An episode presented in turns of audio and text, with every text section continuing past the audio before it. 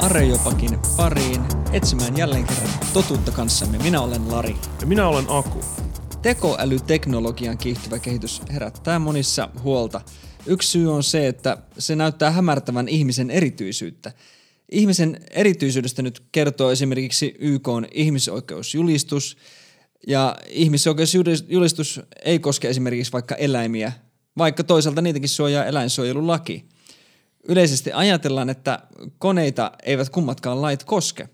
Ne eivät ole ajattelevia tai tuntevia otuksia. Vai ovatko? Esimerkiksi hiljattain maailmalle esitelty Sofia-robotti osaa laulaa, auttaa tekemään valintoja kaupassa, hoivaa vanhuksia, leikittää lapsia ja tutkii asioita. Saudi-Arabia on jopa antanut Sofialle kan- kansalaisuuden. Sofia vaikuttaa fiksummalta kuin monet meistä – Ansaitseeko siis Sofia sittenkin ihmisen kaltaista kohtelua? Mitä roboteista tulisi ajatella etenkin teologisesta näkökulmasta, jossa ihmisellä on jotenkin erityinen arvo ja rooli Jumalan kuvana? Ihmistä tosiaan pidetään teologiassa Jumalan kuvana ja muut eläimet kuin ihmiset on, on toki arvokkaita ja tärkeitä, mutta teologiassa on perinteisesti ajateltu, että tämä Jumalan kuvana oleminen on varattu ikään kuin pelkästään ihmiselle ja tässä mielessä kuin ihmislajille, homo sapiens lajille. Ja tarkoittaako tämä nyt sit sitä, että Sofian kaltaiset olennot, jotka periaatteessa tulevaisuudessa erityisesti, niistä voi tulla meitä ihmisiä älykkäämpiä, keinoälyistä voi tulla, voi, voi tulla tosi fiksujakin – niin seuraako tästä teologisesta näkökulmasta se, että tällaiset ihmistäkin älykkäämmät lajit jollakin tavalla sitten kuitenkin jää ö, uskonnon ja teologian ulkopuolelle tai ne ei ole kuitenkaan ihmisten tasolla? Vai seuraako siitä se, että kun me, kehittyy tällaisia ö, ö, monimutkaisia ja älykkäitä koneita, että niistäkin jotenkin tulee sen älykkyytensä perusteella Jumalan kuvia? No miten me lähdetään nyt purkamaan tätä – pyyhtiä. Voiko robotti olla Jumalan kuva? Aku Visala. No meidän täytyy lähteä purkaan sitä vyyhtiä sillä lailla, että, että meidän pitää kysyä, että mitä tämä tarkoittaa, että ihmistä sanotaan Jumalan kuvaksi. Eli mitä se Jumalan kuvana oleminen tarkoittaa.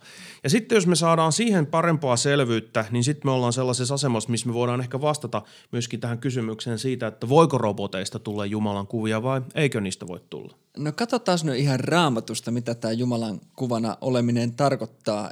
Ensimmäisessä Mooseksen kirjassa Jumala sanoo, tehkäämme ihminen kuvaksemme, kaltaiseksemme ja vallitkoot meren kalat ja taivaan linjut ja karjaelämät ja niin edelleen – ja Jumala loi ihmisen omaksi kuvaksensa, Jumalan kuvaksi hän hänet loi, mieheksi ja naiseksi hän loi heidät. Ää, tässä nyt on vähän tämä lähtökohta tälle Imago Dei-opille, eli opille ihmisestä Jumalan kuvana. Joo, se pitää paikkansa. Tämä on ehkä kaikkein keskeisin kohta koko raamatussa, mistä Jumalan kuvaoppi tulee esille. Sitä, kyllä siitä keskustellaan myöhemminkin, mutta tämä Genesiksen pätkä on aina se, mihin viitataan. Mutta se, mikä on ehkä tyypil, mikä on ehkä yllättävää on se, että tässä kyllä sanotaan, että ihminen luodaan Jumalan kuvaksi. Ja sanotaan, että vallitkoon. Mutta se, että mitä se nyt sitten tarkoittaa muuta, tai mitä merkitystä sillä on, että ihminen on Jumalan kuva ja linnut ja karjaeläimet ja merenkalat ei ole Jumalan kuvia, niin se ei tästä oikein käy ilmi tästä tekstistä – et siitä, siitä voi vetää se johtopäätöksen, että tämä Jumalan kuvana oleminen on jotenkin syvä ja perustava totuus ihmisestä. Mutta se, että minkälainen totuus se on, mitä se kertoo siitä ihmisestä. Ja nykyteologiassa tästä on keskusteltu aika paljon. Ja meillä on neljä erilaista tapaa ikään kuin lähestyä tätä asiaa. Ja seuraavaksi nyt esitellään nämä neljä eri mallia tästä Jumalan kuvana olemisesta. Ja, ja niillä ei ole kaikilla niin kuin mitään kovin yksinkertaista nimeä, mutta me voidaan nyt niin kuin nimittää niitä seuraavilla tavoilla. Et ensimmäistä mallia voitaisiin kutsua niin kuin rakenteelliseksi malliksi Jumalan kuvana olemisesta. Toista mallia funktionaaliseksi tai toiminnalliseksi – kolmatta relationaaliseksi eli tämmöiseksi niin kuin suhteessa olemismalliksi ja neljättä sitten kristologiseksi eli jollakin tavalla tähän Kristukseen ja kristologiseen oppiin liittyvää. Eli rakenteellinen, funktionaalinen, relationaalinen ja kristologinen malli. No aloitetaan rakenteellisesta. Mitä se tarkoittaa? Tämä rakenteellinen malli Jumalan kuvana olemisesta on, on aika perinteinen ja voidaan sanoa, että, että sillä on aika keskeinen rooli ollut teologian historiassa. Ja monet tällaiset keskeiset teologiset suuruudet, kuten Augustinus ja Tuomas Akvinolainen esimerkiksi ja Martin Lutherkin, niin ainakin joiltakin osin kannatti tämmöistä näkemystä. Ja se syy, miksi tätä näkemystä kutsutaan rakenteelliseksi, on se, että – että, että tämän mukaan se Jumalan kuvana oleminen on sitä, että ihmisellä on jotain sellaisia kykyjä tai ominaisuuksia, jotain ikään kuin rakenneosia, mitkä on jollakin tavalla samankaltaisia semmoisten rakenneosien kanssa, mitä Jumalalla itsellään on. Ja me silloin tehdään tämmöinen niin kuin analogia tai vertaus ikään kuin ihmisten kykyjen ja Jumalan kykyjen välillä. Ja ne kyvyt, minkä välillä tämä analogia tehdään tai tämä vertaus tehdään ja sanotaan, että ihmisten kyvyt ja Jumalan kyvyt on, on samalla, samalla ää, janalla, toki tosi kaukana toisistaan, mutta ne on kuitenkin samankaltaisia, on, on yleensä se, että, että ihmisellä, niin kuin Jumalallakin ajatellaan, että sillä on järki ja tahto.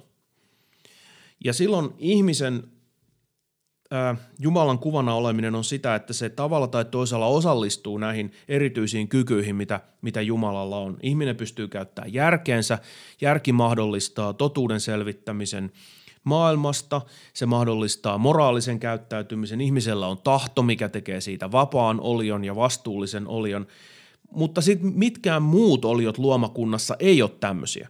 Et ne voi olla kyllä, e, eläimet voi olla arvokkaita ja tärkeitä ja niitä pitää kohdella hyvin – mutta niillä ei kuitenkaan ole samassa mielessä tämmöistä analogiaa Jumalan kykyjen kanssa kuin ihmisellä on. Jos nyt eläimet on kuitenkin monella tapaa älykkäitä, niin sano joku esimerkki, mihin nyt niin kuin fiksuimmatkaan eläimet ei välttämättä kykene. Mikä siinä äh, ihmisen järjessä on niin jumalallista?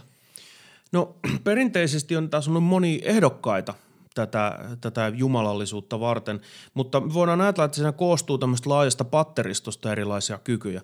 Yksi on esimerkiksi luoda sellaisia rakastavia suhteita, mitä me ihmiset pystytään luomaan, ja me pystytään luomaan niitä sen takia, että me voidaan sitoutua toisiimme ikään kuin omasta tahdostamme me, me voidaan tehdä tällaisia valintoja ja, ja tämän tyyppiset suhteet on, on arvokkaita. Sitten me kyetään sellaiseen sosiaaliseen interaktioon, mihin muut lajit ei kykene. Me, me kyetään puhun kieltä, symbolista kieltä, mihinkä muut lajit ei kykene.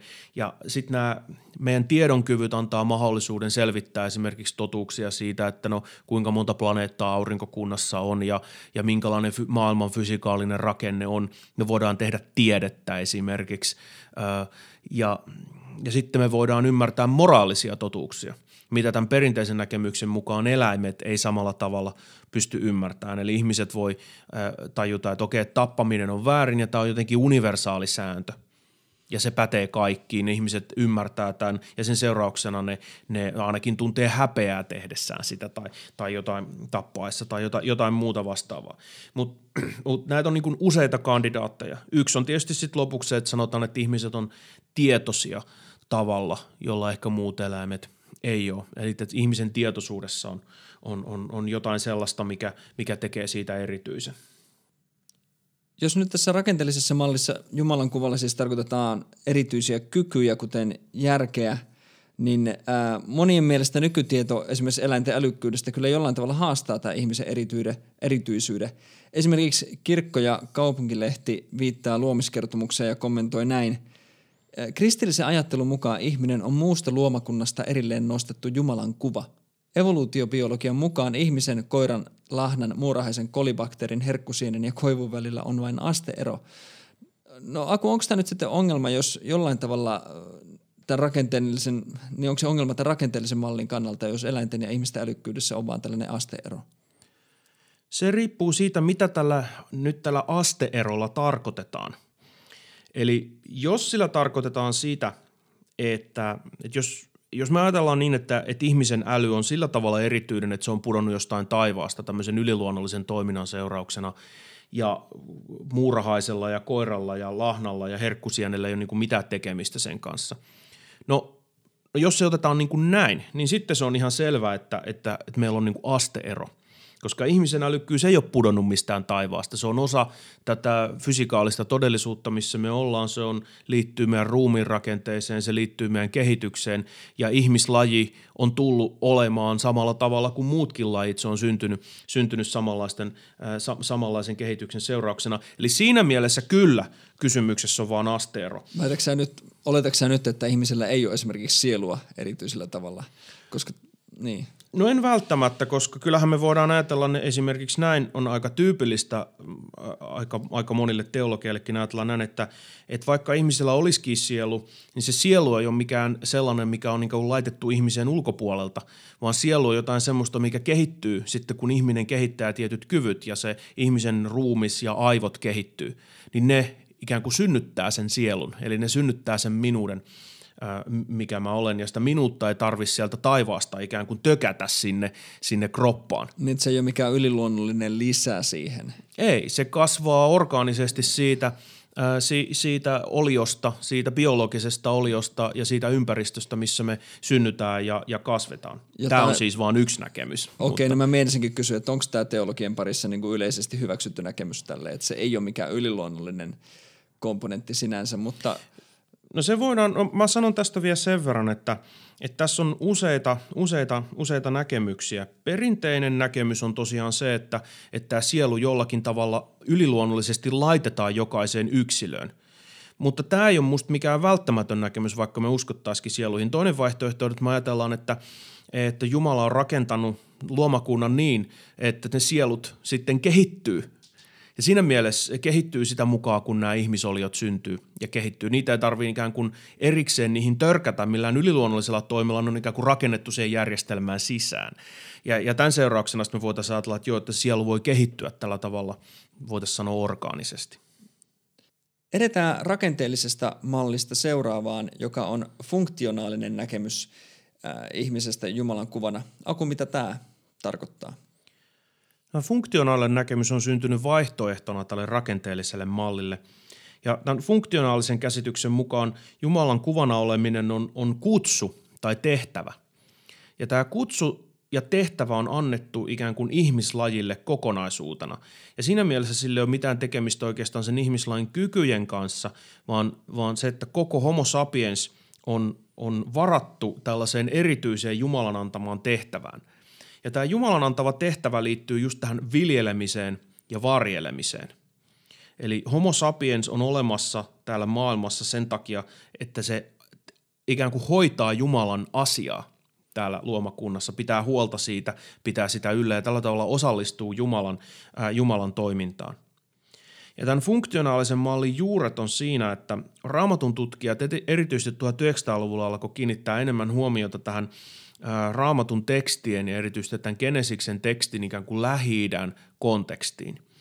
Ja tässä lähi kontekstissa, missä tämä Genesis on kirjoitettu, niin siellä tällä sanalla kuva ja tällä kuvalla, Jumalan kuvana olemisella on tietty erityismerkitys, johon nähtävästi tämä Genesiksen teksti myös liittyy. Nimittäin tähän aikaan, kun puhuttiin Jumalan kuvasta, niin tällä tarkoitettiin niin kuin kuningasta. Eli kuningas on Jumalan kuva. Ja Kuningas on Jumalan kuva sen takia, että Jumala ohjaa sitä kuningasta ja kuningas on se, joka pitää huolen siitä, että se Jumalan tahto toteutuu sit siellä maan päällä. Eli kuningas on se, joka laittaa siellä hommat varjelee ja, ja järjestää asiat niin, että Jumalan tahto toteutuu. Mutta se, mitä Genesiksen tekstissä tehdään, joidenkin eksikeettien mukaan, on se, että siinä, siinä ikään kuin laajennetaan tämä ajatus siitä, että, että kuningas on Jumalan kuva, niin koskee kaikkia ihmisiä. Ja ajatellaan, että ei pelkästään kuningas on Jumalan kuva, vaan että kaikkien ihmisten velvollisuus, kaikkien ihmisten tehtävä on osallistua Jumalan kanssa tähän ikään kuin viljelyn ja, viljelyn ja varjelemisen toimintaan. Ja siinä mielessä tämä Jumalan kuvana oleminen ikään kuin demokratisoidaan.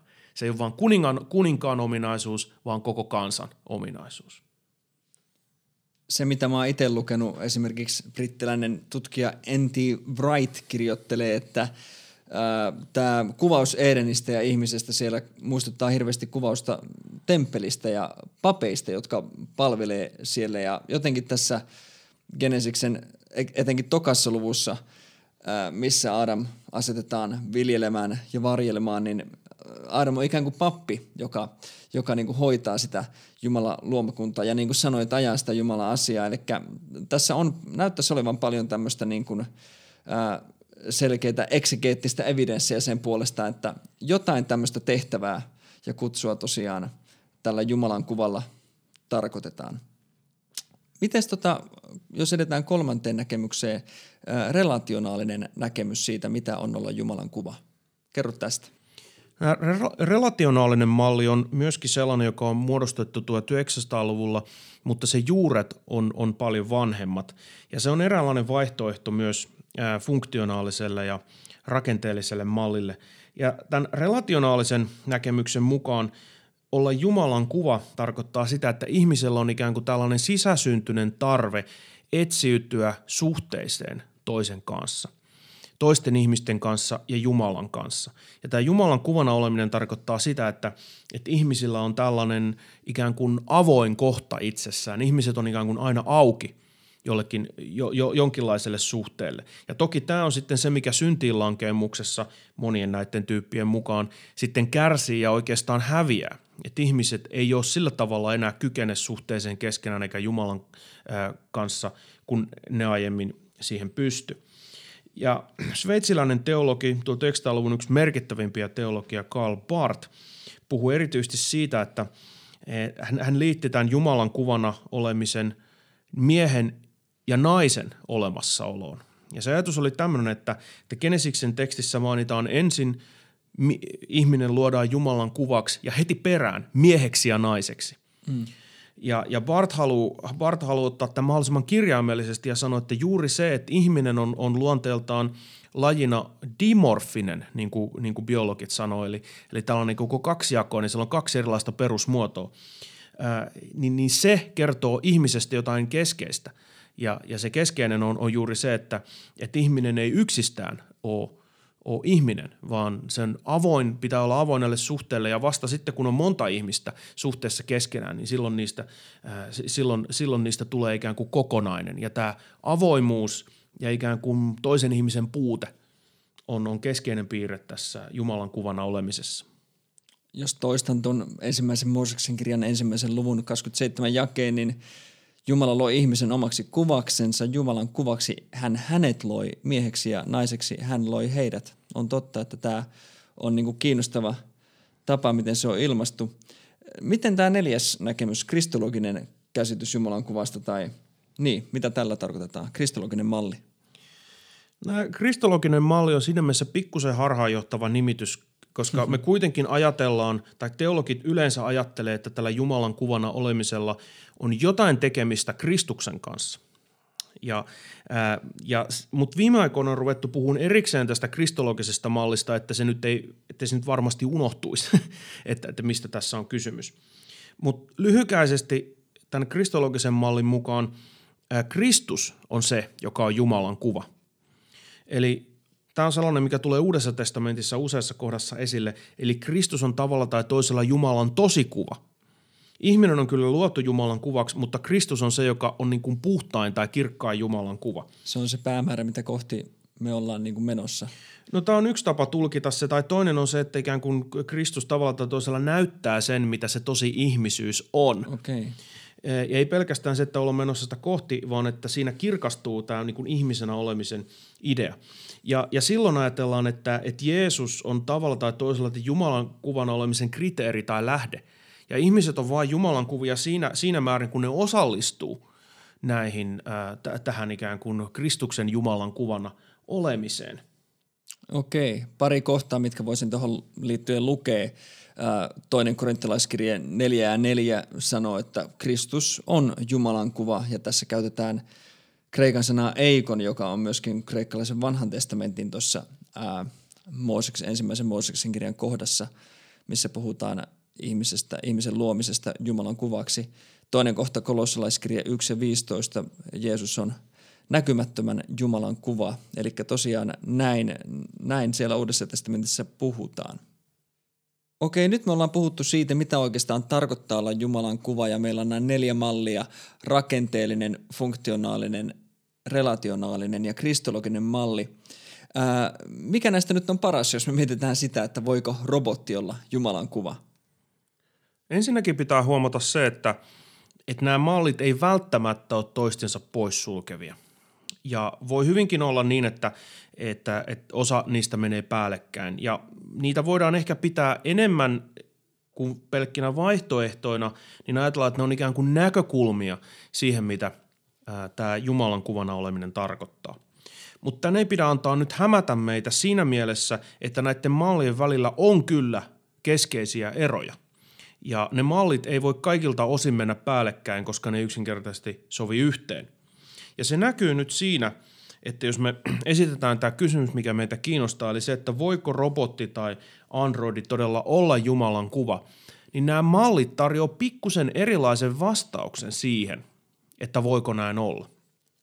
No mua tämä ajatus roboteista Jumalan kuvana vähän nyt häiritsee, vaikka meillä tulisi enemmän tämmöisiä Sofian kaltaisia robotteja, jotka äh, pystyy keskustelemaan meidän kanssa ja antaa meille elämänohjeita ja neuvoja ja pystyy olemaan jopa rakastavia kumppaneita, niin, niin kuin, tuntuisi aika häiritsevältä idealta se, että robotti, robotilla pystyisi olemaan samanlaista niin kuin arvoa ja roolia kuin ihmisellä, etenkin teologisesta näkökulmasta. Miten, tota, jos mä nyt haluaisin niin kuin torpata tämän idean, niin minkälainen, minkälainen näkemys Jumalan kuvana olemisesta mun kannattaisi silloin omaksua?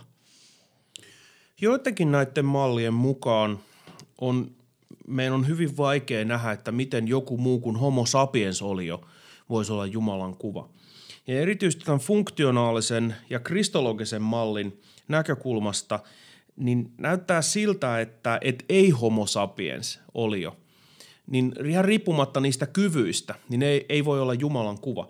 Funktionaalisen mallin mukaan sen takia, että tämä että ikään kuin viljelemisen ja varjelemisen käsky tai velvollisuus on asetettu vaan homo sapiens lajille. Jumala olisi voinut asettaa se jollekin toiselle lajille. Se olisi voinut tehdä sellaisessa maailmassa, missä tota, on vaikka pelkkiä savanin eläimiä, niin se olisi voinut tehdä leijonasta Jumalan kuvan. Ja silloin se leijona olisi ollut Jumalan kuva, mutta tiikerit ei olisi ollut Jumalan kuva. Ja Mut, vaikka neandertalilaiset olisi viljellytkin maata oikeasti, jos nyt otetaan tämä viljeleminen ihan konkreettisesti, niin silti ne ei kuitenkaan olisi valittuja siihen tehtävään. Joo, ja, ja silloin se, että mistä se Jumalan kuva koostuu, on silloin se Jumalan päätös ikään kuin kutsua joku tietty laji harjoittaa sitä viljelyä ja varjelua erityistehtävänä. No jos tämä pitää paikkansa tämä malli, niin tästä silloin näyttäisi seuraavan, että ihan riippumatta siitä, kuinka fiksu siitä Sofiasta tulee tai siitä keinooliosta tulee, vaikka se olisi ihmistä moraalisempi ja ihmistä älykkäämpi, niin se ei silti ole Jumalan kuva, koska Joo. siihen ei päde tämä viljelemisen ja varjelemisen tehtävä – älykkäämpi ja moraalisempi ja parempi rakastaja ennen kaikkea. Ennen kaikkea parempi rakastaja. No sitten tämä kristologinen malli on myöskin sellainen, joka aiheuttaa tiettyjä ongelmia näille ei-homo sapiens olioille. Koska tämän kristologisen mallin mukaan taas Kristus on tosi Jumalan kuva ja tosi ihmisen kuva. Ja Kristus on nimenomaan tullut ihmiseksi, ei esimerkiksi robotiksi – tai koiraksi. Kristus on tullut homo sapiensiksi, voiko näin Kyllä, sanoa? ja juuri tämä on se, mitä sillä tarkoitetaan, eli, eli, eli ei, ei pelkästään niin kuin persoonalliseksi olioksi, hmm. vaan nimenomaan homo sapiens olioksi. Ja silloin se nostaa tai tekee tästä homo sapiens luonnosta, tästä ihmisluonnosta siinä mielessä erityisen, että esimerkiksi riippumatta jälleen kerran niistä robotin kyvyistä – tai vaikka jos koirista kehittyy tulevaisuudessa sanotaan puolen miljoonan vuoden päässä erittäin älykäs laji, mikä on ihan mahdollista. Niistä kehittyy tällainen niin kuin älykäs ja sosiaalinen laji ja ne oppii puhun kieltä ja muuta, niin niistä ei silti tuu Jumalan kuvia, koska niillä ei ole ihmisluontoa. Ja se ihmisluonto on jotenkin homo sapiens luonto ja se on Jumalan kuva sen takia, että, että Kristus on niin kuin omaksunut itseensä, itseensä sen ja tehnyt itsestään ää, tosi ihmisen. Eli, eli Jeesus ei siis ollut neandertalilainen myöskään, eli heidätkin on laskettu niin pelistä pois. Hekään ei ole Jumalan kuvia, jos ollaan kristologisen mallin kannattajia. Okei, no tota noin, niin sä oot puolustellut kuitenkin sitä, että ö, robotti voisi jossain mielessä ehkä olla Jumalan kuva. Ja sä myöskin oot puolustanut tätä rakenteellista mallia, niin tota, ota nyt kovat panokset käyttöön ja puolusta vähän tota, sitä, että robotti voi olla Jumalan kuva. Siis mä en ole puolustanut sitä mitenkään suoranaisesti, että robotti voi olla Jumalan kuva, mutta se mitä mä oon paperilla ja noissa omissa tutkimuksissani tehnyt on se, että mä oon puolustanut tätä rakenteellista mallia Jumalan kuvana olemisesta. Tai ainakin sitä, että tällaisia rakenneosia, niin kuin rakenteellisia kykyjä, niin on perusteltua pitää ainakin osana tätä Jumalan kuvana olemista, esimerkiksi järkeä ja tahtoa. Ja, ja tämä on semmoinen, mitä mä oon, mä oon puolustanut tekstissäni. Mutta jos me otetaan tämä malli lähtökohdaksi, niin silloin meillä on ainakin periaatteessa mahdollisuus ajatella, että myös robotti voi olla Jumalan kuva. Ja toki on niin, että tässä perinteisessä, perinteisessä rakenteellisessa mallissa se on se homo sapiens, joka on aina Jumalan kuva. Mutta se homo sapiens on Jumalan kuva sen takia, että sillä on nämä järjen ja tahdon kyvyt – ja me voitaisiin ehkä ajatella niin, että, että, tota, että jos se Jumalan kuvana oleminen todella liittyy näihin järjen ja tahdon kykyihin, niin silloin jos on joku olio tai löytyy joku olio, jolla on ikään kuin enemmän tätä järjen ja tahdon kykyä, joka on parempi rakastaja, joka on ihmistä älykkäämpi esimerkiksi. Tai moraalisempi. moraalisempi ja, ja, ja pystyy ikään kuin tekemään niitä samoja asioita, mihin me pystytään, eli pystyy sitoutumaan rakastaviin suhteisiin, ymmärtää totuuksia perimmäisestä todellisuudesta, ymmärtää moraalisia totuuksia, sitä voidaan kohdella ää, moraalisena toimijana, silloin vapaa tahto. Jos me pystytään kehittämään tämmöinen olioita, että semmoisia olioita syntyy, niin musta vähän silloin näyttää siltä, että, että niistä kyllä tulee silloin Jumalan kuvia näiden kykyjen perusteella – E, ja silloin, että onko ne homo sapiens biologisen suvun jäseniä, onko ne samankaltaisia biologisia organismeja kuin me ollaan, niin musta sillä ei ole enää sitten niinkään merkitystä. Koska sitten jos ajatellaan, että tällainen keinoolio on, on, on ihmisen kaltainen, se voi kuulua meidän ihmisyhteisöön, se käyttäytyy samalla lailla kuin me, niin silloin mä ajattelin, että sitä ei voida sulkea ikään kuin tästä Jumalan kuvana olemisesta pois. Se, ei ole, se on väärää kohtelua ikään kuin tämmöistä olioa kohtaan, joka on ihmisen kaltainen. Ja sitten me sanotaan, että ei, että, että älä sä tuu tänne kirkkoon. tai että, että, että ei sun tarvi ajatella niin kuin näitä asioita. Et, ja sulla ei ole mitään erityistä arvoa, vaikka sä kyllä oot ihan niin kuin toiminnallisesti samanlainen kuin me ja sulla on ne samat kyvyt, mutta koska sä oot homo sapiens, niin sä et kuulu tähän jengiin. No jos nyt robotit voi olla sun mielestä jossain mielessä Jumalan kuvia, niin pitäisikö meidän – alkaa kutsua robottiimureita ja itse ohjautuvia ruohonleikkureita kirkkoon ja kastaa Sofia ja jakaa hänelle ehtoollista ja muille hänen kaltaisilleen olennoille? No lyhykäisesti sanottuna ei, koska mä ajattelen, että Sofia ja itseohjautuvat ruohonleikkurit, vaikka ne onkin robotteja ja tekoälyjä jollakin tavalla, niin ne ei ole yhtään ihmisen kaltaisia. Että ne on erittäin vähän ihmisen kaltaisia – ja se, mitä mä tuossa edellä sanon, oli se, että, että on periaatteessa mahdollista tekoälylle olla, tai, tai robotille olla, olla Jumalan kuva, mutta se, että onko se käytännössä mahdollista, riippuu siitä, että voiko robotista tulla ihmisen kaltainen. Eli jos tästä tekoälystä tulee sellainen kuin meistä, että se pystyy puhumaan kieltä, se pystyy rakastamaan, se pystyy tekemään uhrauksia – se pystyy kuuntelemaan, ottaa oppia, se pystyy vastaamaan siihen, jos mä paheksun sitä tavalla tai toisella, se pystyy puolustamaan itsensä mun edessäni ja, ja, ja, ja niin edespäin. Eli jos se pystyy siihen, mihin me pystytään, niin silloin se voi olla Jumalan kuva. Mutta ne oliot, mitä meillä nyt on, ne, ne keinooliot ja ne tekoälyt, mitä meillä nyt on, niin, niin ei ne ollenkaan pysty mihinkään tämmöiseen.